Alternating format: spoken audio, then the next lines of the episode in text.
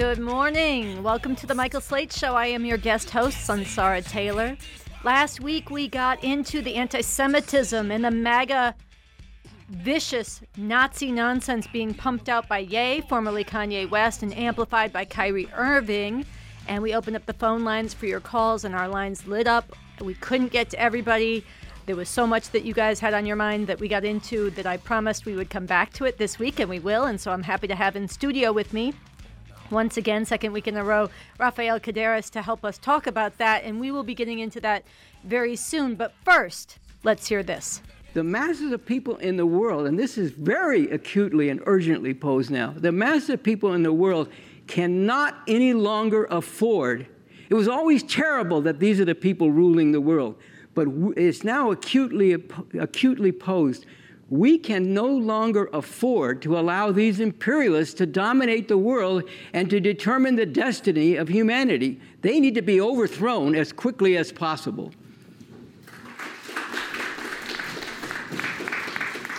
All right, that was a short clip from the major three part interview with Bob Avakian that I had the honor and privilege of conducting together with Andy Z for the Revolution Nothing Less show at youtube.com slash the Revcoms.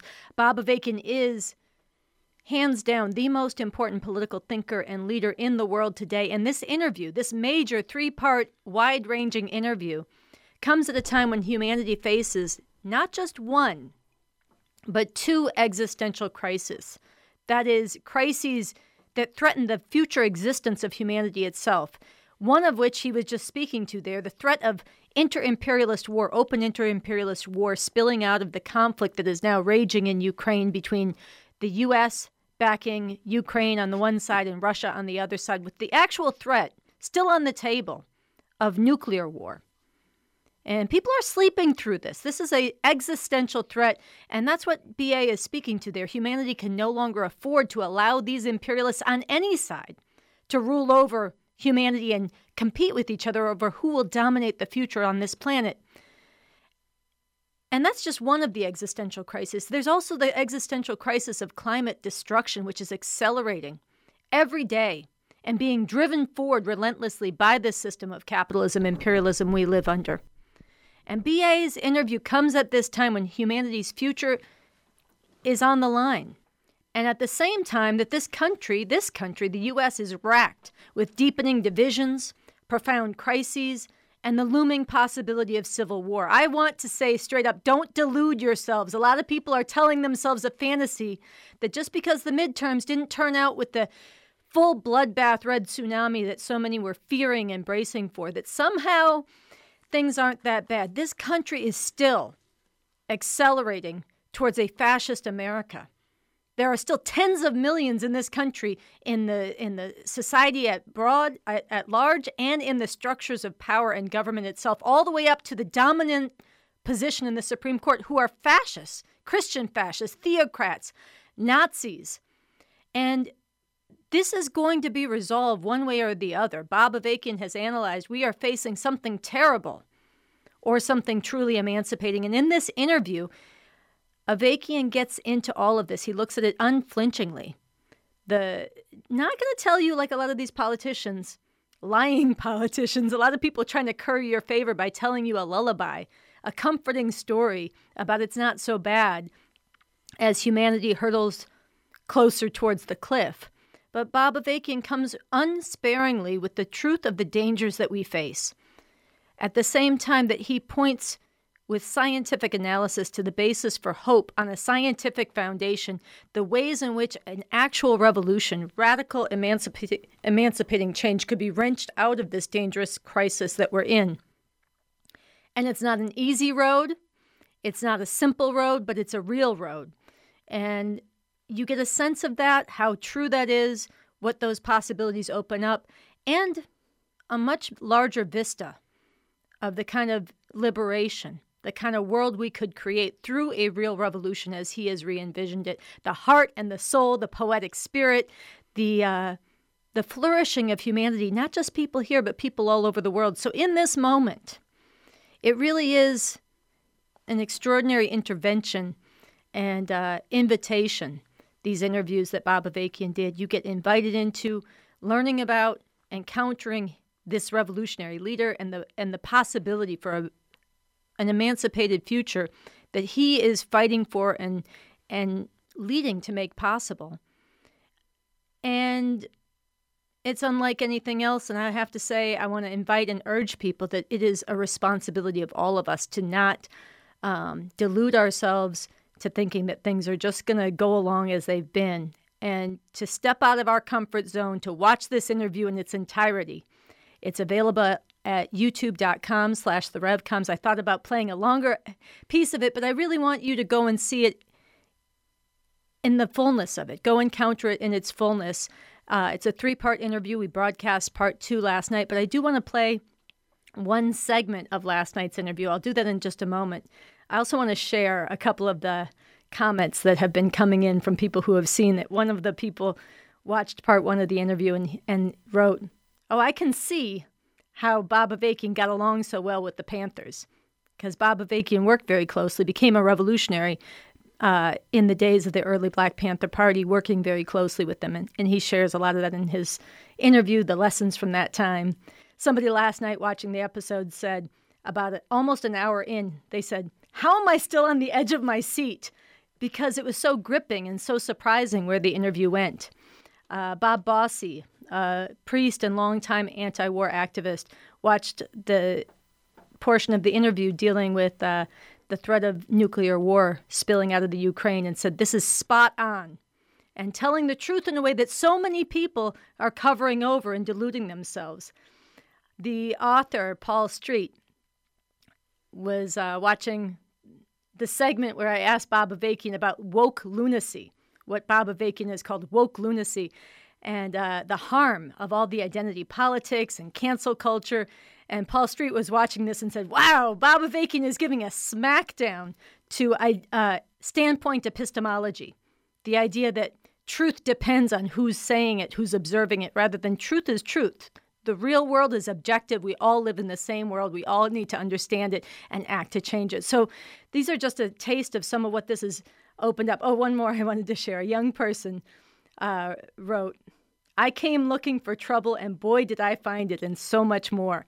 So you go some ex- unexpected places in this. I want to play just one excerpt um, from last night's interview where Bob Avakian is addressing the importance and centrality of the fight for the liberation of women to a revolution to emancipate humanity. Let's listen.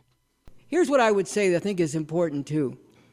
You know, there's a whole thing out there, and I'm speaking particularly, you know, to, to people who do catch the worst hell under this system and are, you know, find all kinds of wrong ways to lash out at the way that they feel that they're being told every day that they're worthless and useless and, you know, scum and so on, you know, who lash out violently to each other.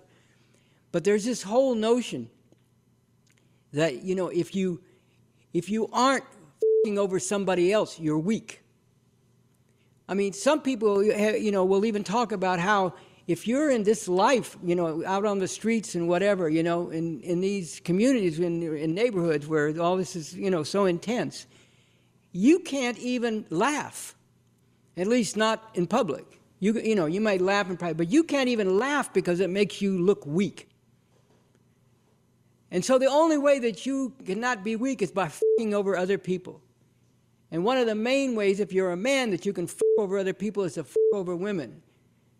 Now, we are bringing forward and have to fight ferociously for a whole different morality, a whole different way of going through the world, which is based on a scientific understanding of how we're going to get rid of all, what this oppression of all kinds is rooted in, and how we're going to get rid of it through a revolution to overthrow the system.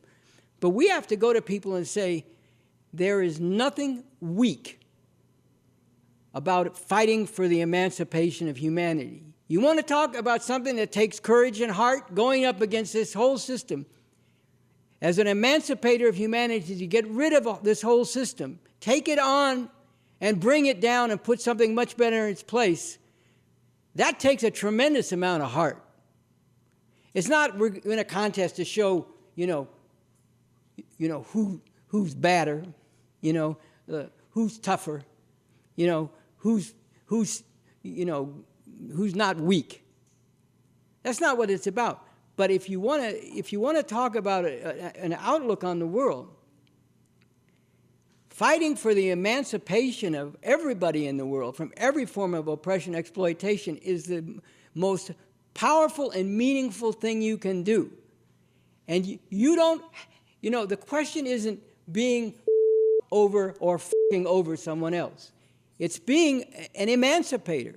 It's being a revolutionary. It's going up against this whole system in order to put an end to all the that's put you in the situation you're in and has put billions of people like you, male, female, and so on, all genders, you know, in the same kind of situation. That's what we're about. That's the heart that's involved in doing this, as well as, you know, it's founded on a science, but it takes heart. That's the heart. The heart to say we're going to do away with any way in which anybody's fucking over anybody in the entire world. You want to talk about something that's not weak? Well, that's it right there, even though the point is not, oh, we know we're more hard than everybody else. It's not a contest to be hard. This is about emancipating humanity. But we have to break out of this, this whole trap where the terms are either you are fucking over somebody or you're getting we have to break out of that, not by, you know, moralizing at people to go to church, you know, and all, and all the rest of it. Get with the revolution. Put all that anger and that frustration at the way that you're being done daily into this revolution. This is, you know, this is what anybody who really wants to stand up, this is what anybody who wants to have their life mean something, yes, something bigger than themselves, but something that gives expression in the highest way to what someone's life can be about. This is where you need to go, and this is what you need to be part of. And we need to go fight with people about this. Get out of this whole framework of, you know, if you're not fucking over women in particular, or you're not fucking over the people on the next block, then you're soft and weak, and your life is not about anything. Get out of that because the choices are not being the or being over. The choices are being enslaved or emancipated.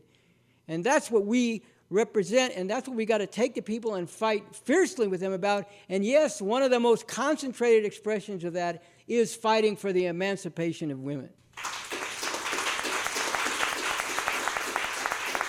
That was the voice of Bob Avakian. It's an excerpt from the new major three part interview, two parts of which have been broadcast so far at the Revolution Nothing Less show at youtube.com slash the RevComs. The third is coming next week.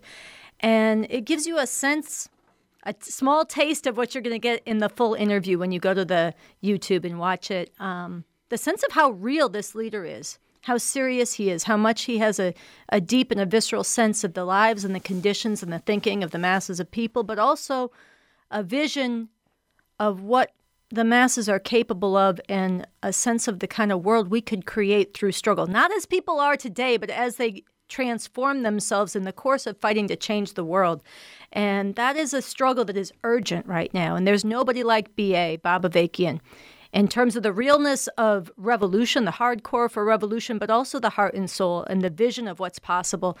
And at this moment, when humanity's future does hang in the balance, it is unconscionable not to experience this interview in its entirety, not to spread it, not to share it, not to learn from it, and not to lift our heads and join the fight to wrench humanity off this course that we're currently on towards catastrophe and really fight with all we've got for a beautiful, liberated future for the world's people. That is what Bob Avakian is charting the course for. That's what he is urging you and lifting your sights to and struggling with you over. And so uh, that's my invitation to you. You can find the whole invite, uh, the whole uh, interview at youtube.com slash the revcoms andy z and myself we in doing it we tried to think a lot about what questions those of you watching would want to hear Bob Avakian speak to, and also what questions might not even be on your minds yet, but you need to hear him speak about because he's dealing with questions that a lot of people haven't even allowed themselves or begun to think about because people aren't yet thinking about liberation the way they need to.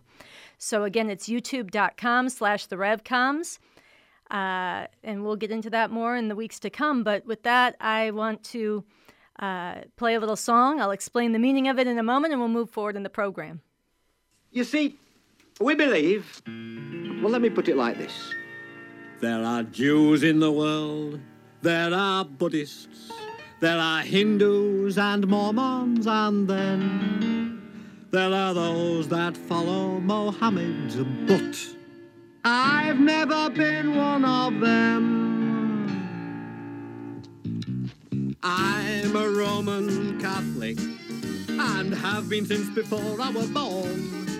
And the one thing they say about Catholics is they'll take you as soon as you're warm. You don't have to be a six footer. You don't have to have a great brain. You don't have to have any clothes on. You're a Catholic the moment that came. Because every sperm is sacred. Every sperm is great. If a sperm is wasted, God gets quite irate. Every sperm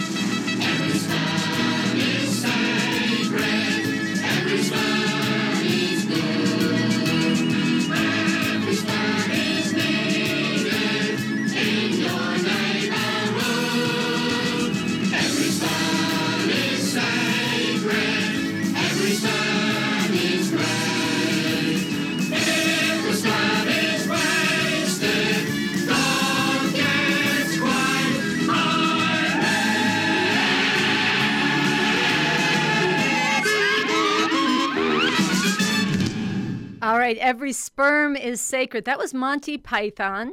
I want to give a shout out to Madeline who called in last week and recommended the song. If it's even more fantastic as a video on YouTube, but that is uh, skewering the Roman Catholic Church in particular. But I would expand it. I think it's important to expand it to all the variety of Christian fascist theocrats, including those sitting on the Supreme Court who took away women's fundamental right to abortion and are treating women as nothing more than incubators, baby making machines, which is a key part of the next theme we're going to get into. I do have to say, uh, here in the studio, we have a lot of uh, marching and, and reenactment going on along with that song playing. So I, I want you to know it got Gary and Henry up out of their chairs, um, and we're having some fun here. So thank you, Madeline. Um, this ties into something that we're going to spend the rest of the hour on, which is the MAGA Nazi poison that is being pumped out by Kanye West. Um, and then the anti Semitism of this in particular has been amplified by Kyrie Irving and others recently. Just to set a context, and then we'll play a couple audio clips and then we'll uh, open up the phone lines to continue our conversation with you that we started last week. Over the last several weeks, the Christian fundamentalist fanatic, misogynist, slavery denying, Trump loving Kanye West has gone full Nazi. In addition to wearing a white supremacist, White Lives Matter shirt, in addition to blaming George Floyd for his own murder by police, and in addition to demonizing black people, black women, for having abortions, Kanye has unleashed a torrent of lies and hatred against Jewish people. Ye rampaged over his social media with this poison and then went on to the fascist Tucker Carlson's TV show, where he spewed even more of it to Carlson's evident approval, even as Carlson edited out some of the vilest portions of it because it was too much for even him to air. And then more recently, the woke conspiracy theorist, anti scientific NBA superstar Kyrie Irving, who literally thinks the earth is flat, tweeted out a link to a video which is packed with poisonous anti Jewish nonsense. And these lies have been picked up and spread not only by white MAGA fascists like the Nazis here in LA who dropped a banner over the freeway saying Kanye is right about the Jews, but these ideas have also gained influence among sections of black people, some of whom have welcomed and even spread Irving's poison. So, in light of this, we wanted to get into this here for the second week in a row on these uh, airwaves. Um, I have in studio with me Rafael Caderas. Welcome. Thanks for having me, Sunsara. Uh, he's a c- regular contributor to RevCom.us and to the RNL show, and he's written on this topic. And he was with us last week. I want to start by playing one short audio segment from Kanye. I'm going to say a couple things about it. Uh, Raphael picked another little audio clip he wants to share. He'll play that and say a few things, and then we'll open up the phone lines. And let's listen to this first soundbite from Kanye. In Nazi Germany, science was used to create atrocities. Engineering, the same. Engineering could be a tool of war. We're, we're still in the Holocaust. Uh, a friend, a Jewish friend of mine said, "Oh, come go visit the Holocaust Museum." And my response was, "Let's visit our Holocaust Museum, Planned Parenthood." Six million people died in the Holocaust. Over 20 million have died by the hands of abortion. And the media promotes the My Body, My Choice, which is actually still a promotion for Planned Parenthood. 50% of black deaths a year is actually abortion. It's not it's not the cop with the knee. It's not black on black violence and gang violence. It's not heart attacks. It's actually abortion. All right, so that was uh, Kanye, or Ye as he is now calling himself. Um, and there's so much wrong packed into that. So he came out and said he was going to go DEFCON 3 against the Jews. He's spewing anti Semitism. The LA Holocaust Museum uh, reached out to him and said, Why don't you come and do a tour? Learn about what real, what the damage of anti Semitism has caused, learn about the Holocaust. And Ye says, I don't need to go.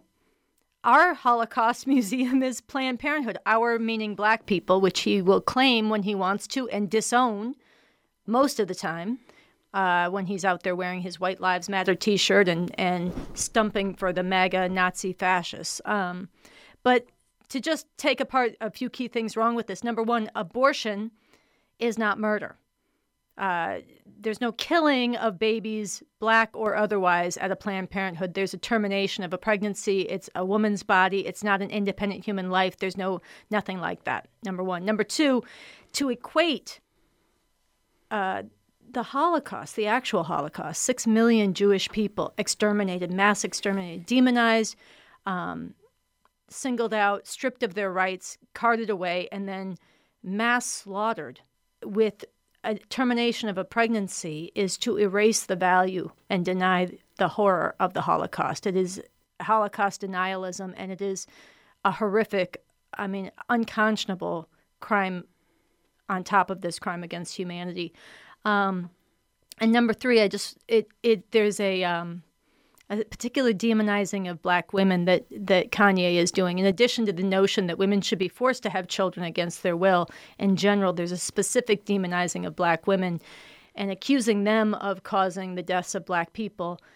And it is really the same view that the slave master had of black women. The idea that they are fundamentally baby making machines, chattel, brood animals. And it goes right along with Kanye's slavery denying and then uh, reinforcing of the crimes of slavery and the particularly vicious view of black women and black women's bodies as not their own. So I think this, you know, the, the, the leading edge of this is the anti Semitism, but there's also all the misogyny packed into it and all of the white supremacy, too, that, that he is denying the harm of the knee on the neck and what was done to George Floyd, all in like that 30 second quote. So that's just a few things I thought should be on the table. And it's in that light we played this clip last week that Madeline called in and said, Hey, what about this Every Sperm is Sacred song? Because we were having some debate about abortion. Uh, Raphael, I want to invite you on now and let you set up the clip that you brought in before we open up the phone lines. Yeah, well, uh, I agree with everything you said, Sunsara, and um, I just wanted to add on this anti-Semitism, um, this flood of anti-Semitism from Kanye West, and and also this movie that's promoted by Kyrie Irving that's being spread all across the internet right now.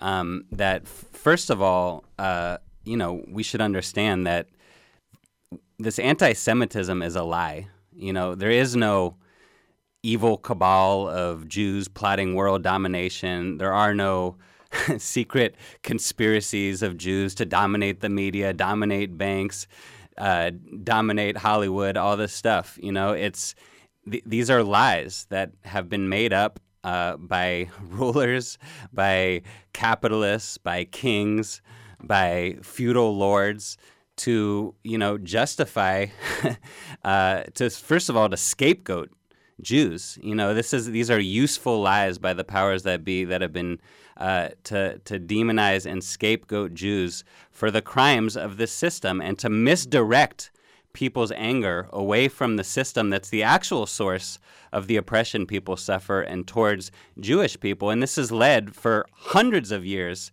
to terrible crimes against Jews. You know, it was just a few days ago was the anniversary of Kristallnacht in 1938, which was, you know, a horrific pogrom where, you know, thousands of Germans and Nazis you know, rose up, quote unquote, and just smashed Jewish businesses and killed, you know, almost 100 people. And this was just the beginning of the terror. As we know, the Nazis went on to exterminate 6 million people in an almost industrial way. Um, I say as we know, but the, the movie that Kyrie Irving shared actually says that the Holocaust and the death of 6 million Jewish people was a lie. So not everyone knows this, but they need to know because ho- horrible crimes have been committed, you know, in in in the name of anti-Semitism, and you know this whole uh, notion of an evil Jewish cabal behind all the problems we face. It's it's it, it's a it's a very unscientific and in fact anti-scientific way of thinking. You know, rather than looking at the actual system, um, rather than you know, doing an analysis of what we face, you go for this easy answer that there's this like secret conspiracy, a small group of evil people, right? But there is actually a system, a capitalist system that we can understand. It's got certain rules, it's got certain dynamics, it's based on private ownership of the means of production, it's driven by uh, competition. Things are produced not for social need, things are produced as commodities to be bought and sold. And there's competition in that, and that drives you know these capitalists to seek greater and greater profit. You know, and yes, there are Jewish capitalists. There are also Jewish, you know, wor- working class people. There's Jews at all levels, you know, economically, just like anyone else. But the Jews who are, you know, the Jewish people who are capitalists are not doing it as part of some secret Jewish, you know, uh, conspiracy. They're doing, they're operating as capitalists, um, you know, seeking, driven by those same rules. These are things that people can understand.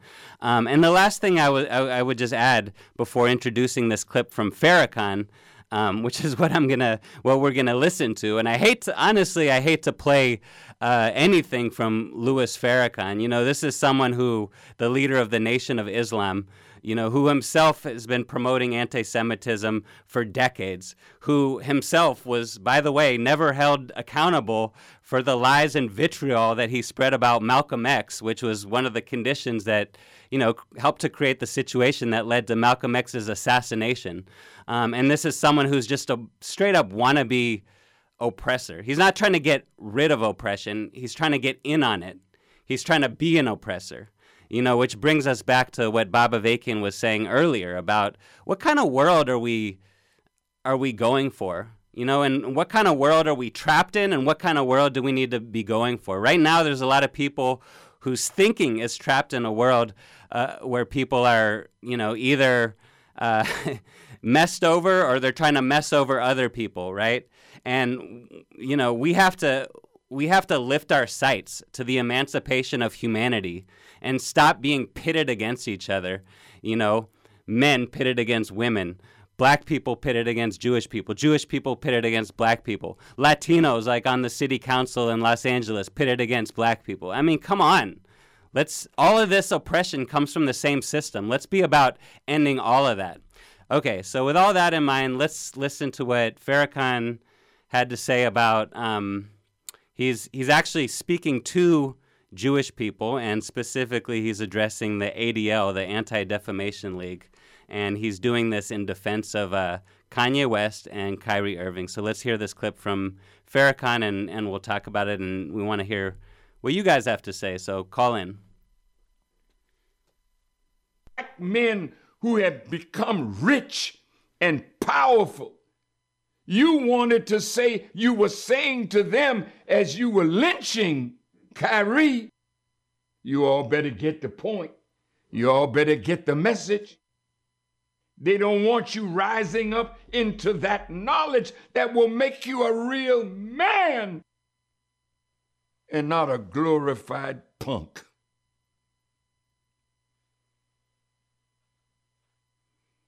I'm saying to the ADL, sir, we, we know you.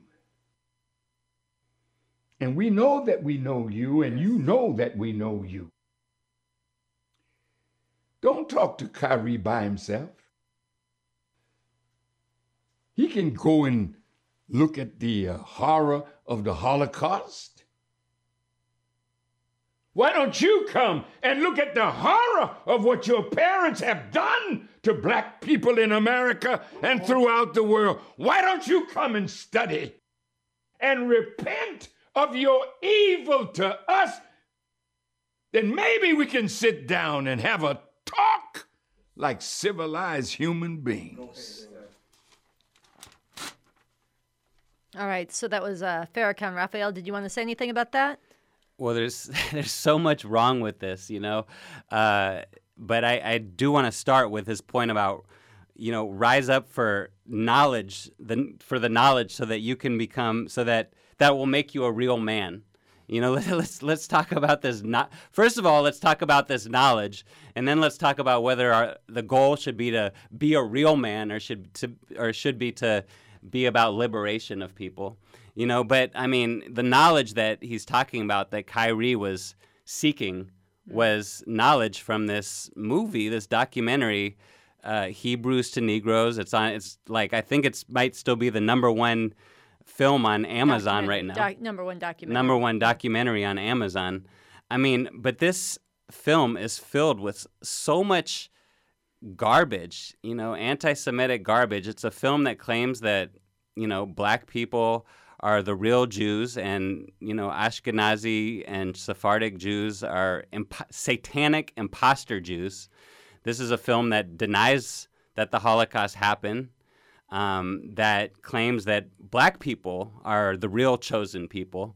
Um, by the way, this whole notion of God's chosen people is is an extremely poisonous notion, whether it comes from the Zionists in Israel who use this as a justification for their crimes against Israel, or whether it comes from black people claiming that you know they're the real chosen people and everyone else should fear them You know, this is a film that, you know, features quotes from anti Semites like Henry Ford and, uh, you know, claims that Jews are parasites. I mean, it's a disgusting film, you know, and it talks about the alleged role of uh, Jews in the slave trade, trade, which is complete garbage. Well, that's what strikes me in, in that quote, too, where Farrakhan is saying, um, well, if you you have to to the ADL, you have to deal with what your fathers did to black people. And look, massive crimes have been committed in the founding and ongoing functioning of America against black people, towering crimes.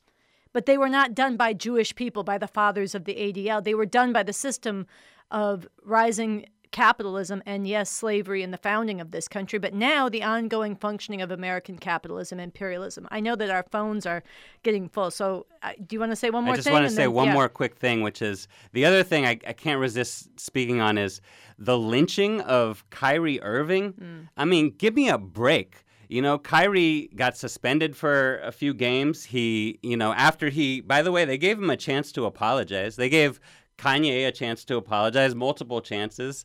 You know, Kanye's doubled, tripled down. Kyrie doubled down. You know, he finally, you know, issued an apology, which is good, although it was half stepping. And but I mean, this is not a lynching of Kyrie Irving. There's something called uh, holding people accountable. You know, and it's it's important and it's different from you know cancel culture. Mm-hmm. So okay, you are listening to the Michael Slate Show. We're going to take a short musical break and be right back.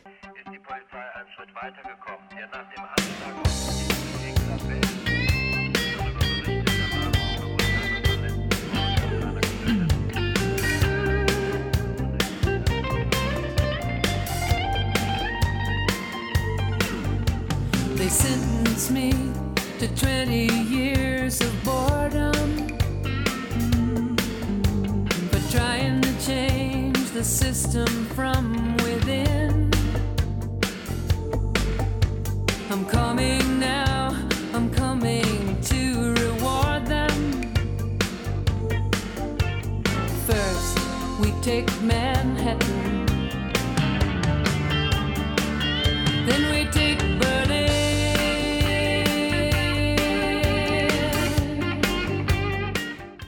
So, so we're going to have more to say, but we want to get the callers in. Um, you are listening. Let me remind you, you're listening to the Michael Slate Show. Let's get our first caller, um, Kenyatta.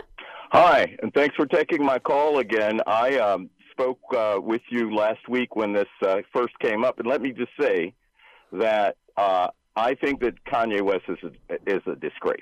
I think he's a disgrace for using the N word. I think he's a disgrace for using the B word first and foremost. I think his comments uh, were inappropriate at best, if not anti-Semitic. There's no issue there. What I was getting at, and it seemed as though I was cut off and I couldn't respond, I talked about Quentin Tarantino and his movies constantly using the N word. And one of the hosts, I believe it was you, Yeah, said, well, but Quentin Tarantino, Quentin Tarantino has done this and that for black people. I don't care. If Kanye West had used, let's say, the K word in one of his songs, his butt would be dust. And that's where the double standard is. And I don't understand how no one is seeing this. I'm looking at this from a black man. And unless you are a black man, I have more experience being one than you do. Well, there's no doubt that you have more experience being a black man than I do. I mean, there's no question about that. My disagreement about Quentin, and I appreciate what you said about um, uh, calling out Kanye for the N word, for the B word, and for his anti Semitism. Those things I really appreciate in what you're saying. My point on Quentin is twofold. One, that what gets done in the artistic realm, in the portrayal of characters, that's that is a discussion and debate worth having. Where is a line on the use of the N word in an artistic expression? But art is not the same as someone's politics, and you do have to separate art from the author. And in who Quentin is as a human being, as a responsible part of the world, um, I don't share all his views. I'm not going to endorse all of them. I don't know all of them, but I do know, and I think it's important that he is somebody who stood up, put himself on the line to shine a light on and act against police murder by the state. And I don't think that gets erased because some of his art is, many people have a critique of it. Um, so I think we have to have the he had complexity the of that. word- if he had used the if he had used the K word in his movies, would that say would that be art? And why hasn't he?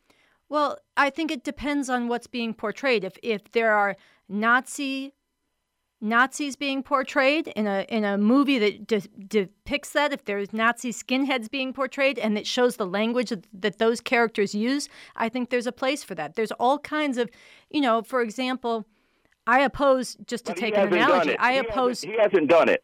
And for you to tell me that the N word is somehow artistic is deeply insulting, almost to the point of violent insult. Well, we have a difference on that. You know, I think that there is a difference.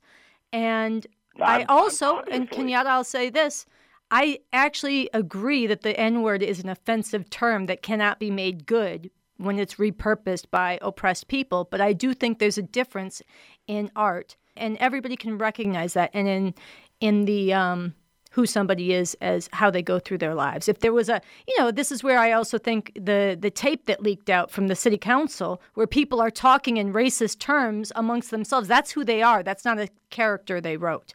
Um, I don't think anybody's ever heard Quentin talk in life the way he, he's being critiqued in his movies. So that's the distinction I would make. I think it matters, but I appreciate your perspective on it. And I thank you for calling a second time. I think we should go to our next call. Uh, we have. Uh, tell us your name because I don't know what it is. Tell us your name and where you're calling from. with that, and thank you for taking my call.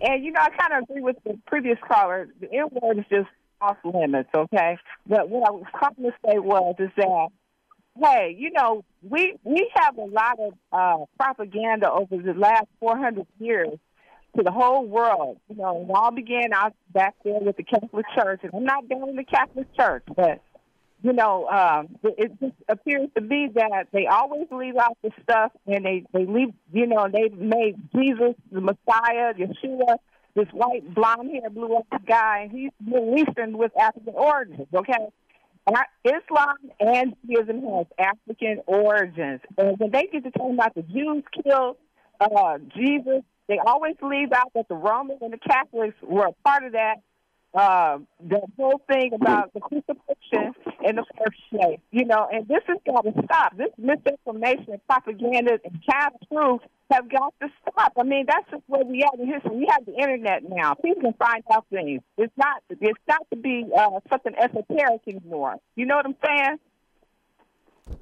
Uh, Raphael, you want to respond? Uh, Is your name Annette? Yes, ma'am. Okay, well, thank you, Annette. Go ahead, Raphael. Yeah, thanks for calling. Um, I did want to say that you know you're right that there has been you know uh, white suprem- white white supremacist propaganda that's been you know pumped down people's throats for 400 years. You know, and the notion that that Jesus looked like uh, well, first of all, we don't even know whether Jesus was an actual real person or not. But the notion, you know, this idea of Jesus as and God as this, you know, white, blonde, almost like Swedish looking character, you know, probably not you know, accurate given, you know, if he existed, he was from the Middle East. But, um, you know, this, the, the, the fact that we've been lied to and that we've had this white supremacist propaganda pumped at us is not an, is not a reason to take up a whole other narrative that you just made up. You know, Or that It- someone made up. I don't know that or that yeah, not that I'm not saying that you made up, but that people just make make up, right? That you know, uh, black people are the descendants of the twelve tribes of Judah and all this stuff, and you know, it, it's just there's no evidence for it. You know, part of what it means to be a critical thinker um, is is not that you distrust anything that you know the government says. You know, oh, they say we should get vaccines. Well, we're not going to get vaccines because that's what they say, and they lie to us about. No, being a critical thinker means you look for the evidence. You know, and there's no evidence that people, you know, that black people that were brought here in, you know, in chains on the horrific Middle Passage and enslaved for hundreds of years, and you know, are still being oppressed by America. There's no evidence that that they're the descendants from the 12 tribes of Israel. I mean, this is just this is something that people are making up to, you know, feel like oh we're the we've been oppressed but actually we're the chosen people but you know w- first of all, as I said, no one should want to be part of the cho- quote unquote chosen people, you know. And second of all, we have to look at reality. If people want to get free, if oppressed people want to get free, we have to look at reality as it actually is, you know. Well, I think I think just in light of looking at reality, we live under a system. Part of the problem with the 12 tribes of Israel narrative is that there's a and this is in the movie from Kyrie that he was promoting is that there's something you have to look at the bloodline. Everything goes back to bloodline and inheritance and, and a curse in that sense or a chosen people in that sense versus and it's a it's a biblical story and it's a biblical story flipped on its head of vengeance versus the reason why people in this country, black people in this country, people around the world, immigrants, women are oppressed and degraded is because there is a system of capitalism imperialism. It's not controlled by the Jews, it's not controlled by, it's not a curse from God, it's a system. It's a way that humanity is organized to produce the requirements of life the food, the clothing, and the shelter through vast global networks of exploitation. And black people have been at the bottom of the exploitation in this society since its founding. Um, the, the enslavement of black people is the foundation on which the ideological coherence of America, the white supremacy that is still with us, it was f- created. It's the foundation on which the, which the wealth of America, the territorial expansion, the military strength, all of this was built up through, yes, the conquest and genocide of native people and the exploitation, super exploitation, enslavement of black people. And it's been woven into the ongoing functioning of capitalism, imperialism, which is now a worldwide system. But that system needs to be understood and overthrown. That takes a science, evidence based process. It's not a curse, it's not a mystery, and it's not a bloodline. It is a system, and anybody of any background can understand it. And all of us who don't want to live with the world of oppression need to come together, understand it, unite, and work to, to bring it down and replace it, and not be pit against each other in this kind of way. So um, I want to go to our next call. I know we got a lot of calls again. So let's see. Um, uh, tell us your name and where you're calling from. Margot, thank you very much. And you can tell people to please. I'm listening on my phone, so that's important. Okay, my point is to that in order to be truly accurate, besides the Jews, six million Jews, there were five million other people deliberately denigrated and destroyed by the Nazis, and that could be still going on today. That the you know the you know, perpetrating of the stereotypes of things. So we really need to expand our range of saying, you know, you've got to get type of thing stopped. And there's another thing that we need to have, and that is to talk about that this is Armistice Day. And on this day, when they first formulated this, they were saying we need to have armistice, we need to have peace, we need to have negotiations, we need to stop the whole thing of war that produces a whole bunch of weapons and that people have had ceremonies and things on this day where they raise the flag and you know say prayers. And we need to join together for the peace rather than just you know listen to the military-industrial complex that profits from making war so that they could only have objectives yes on the Well, there wouldn't be any veterans if there weren't wars. But I wanted to emphasize that besides the six million Jews, we have to always say that there are five million other people denigrated and deliberately destroyed by the Nazis. All right. Well, thank you for calling, Margot. I want to um, appreciate your your uh, elevating of the the demand for and the desire for a world without war. Um, that's very important, especially now. People need to be sounding the alarm and acting against the U.S. warmongering and participation in the proxy war and pushing us closer to an open inter imperialist war with Russia in the Ukraine and the and the refusal to take nuclear weapons off the table. Um, so that's very important. I just want to add that to what you're saying. And as for this discussion of the Nazis exterminated six million Jews, they also killed millions more. You are correct about that.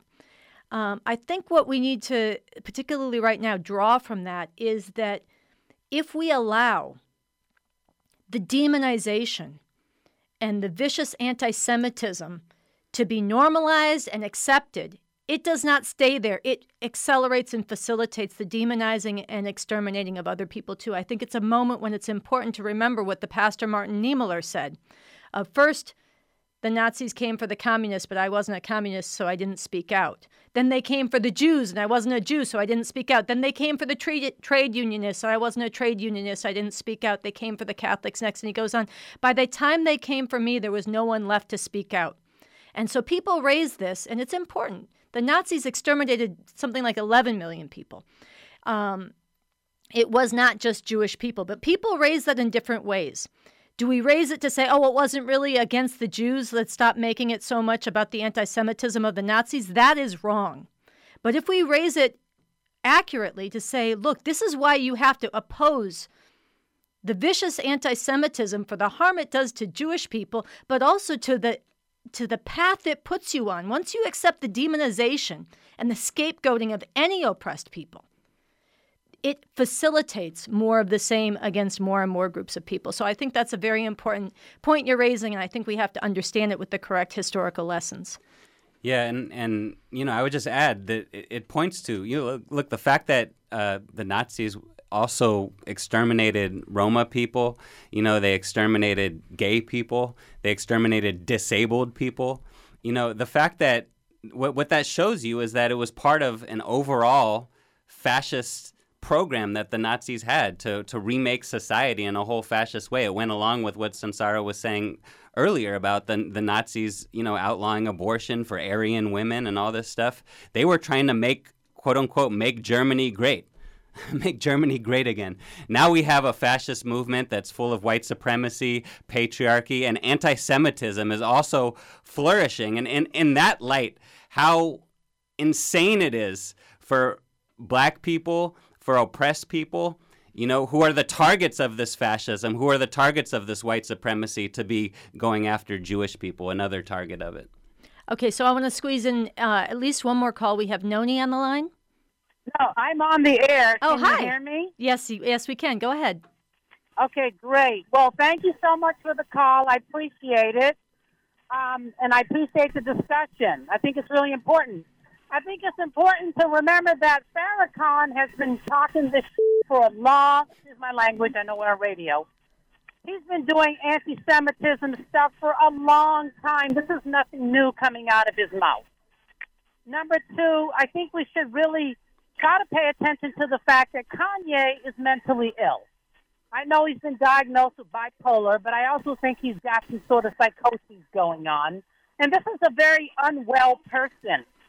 And I think that that's not being always um, allowed in the discourse um, because we focus more on what he's saying. Now, that doesn't take away that what he's saying is extraordinarily dangerous and ridiculous. Um, you know, and as a black person, I'm, I'm, you know, really disgusted by Kanye and uh, on a lot of levels. Um, but I also have to remember he is not a, he's, this is a mentally ill person. Um, and you know, the last commentary, I the last person, um, one of your hosts said that it's ridiculous for black people to say anti, um, anti Jewish rhetoric. I think oppressed people in general tend to um, identify a lot with their oppression. And, you know, you can read Paulo Freire, the, you know, pedagogy of oppress, and how people do turn around and attack other oppressed groups. This is not uncommon, and this is nothing new. It's been happening historically. People like to qualify and quantify their oppression and find scapegoats because they're not really capable of getting the analysis down to really look at who is really at the center of causing all this issue, whether it's capitalism, racism, whatever. They want to scapegoat a group of people. So I just want to mention that that every all this conversation we're having today is incredibly important. But uh, I'm 61 years old, and I've heard this book, this rhetoric, and this for a long, long time coming out of the mouths of the of the very people that we're highlighting today. And I'll take my commentary here. I'll listen to what you have to say on the air. Thank you for listening to me. All right. Well, Noni, I want to thank you for giving a call, and I and I think you actually pulled together three very important points that we should uh, we should round out. We have to round out the hour with because we're re- reaching the end of the show. But I think um, just on this last point about oppressed people have often gotten pulled into a identifying with their oppressors and be scapegoating other oppressed people. That's profoundly true. And it has to do with the fact that this system works on people. It, we all live in this system. It, we reflect the ideas it pumps at us, the way it forces people to live and compete, to exist and scramble under this system.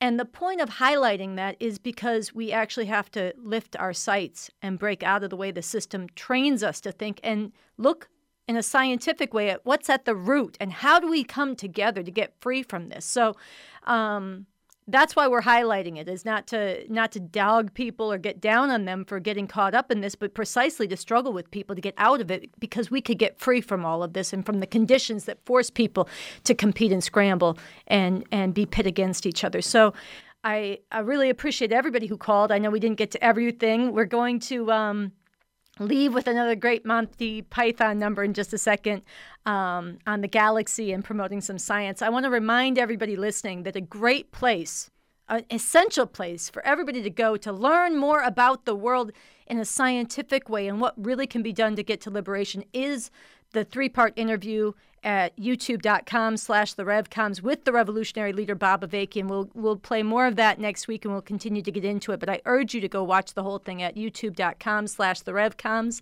i want to thank everybody who called in. I want to thank Raphael Kadaris for being my guest in studio again this week gary baca for engineering henry carson for producing. I want to thank the RNL Revolution Nothing Less team for all the work they did on the interviews. I want to send my love and the love of everybody listening to Michael Slate right now here on the Michael Slate Show. My name is Sunsara. We will be back next week. Just remember that you're standing on a planet that's evolving and revolving at 900 miles an hour. That's orbiting at 19 miles a second, so it's reckoned a sun that is the source of all our power. The sun and you and me and all the stars that we can see are moving at a million miles a day. In an outer spiral arm at 40,000 miles an hour of the galaxy we call the Milky Way.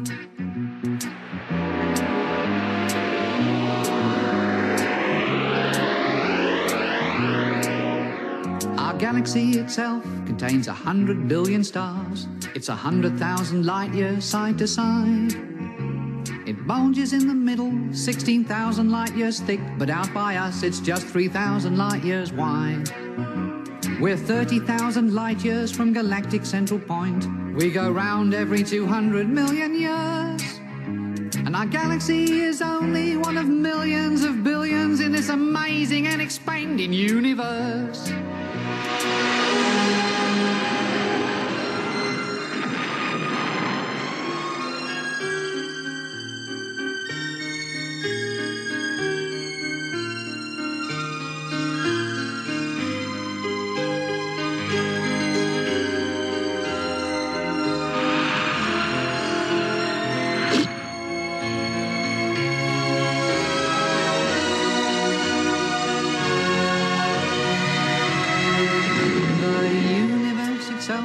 expanding and expanding.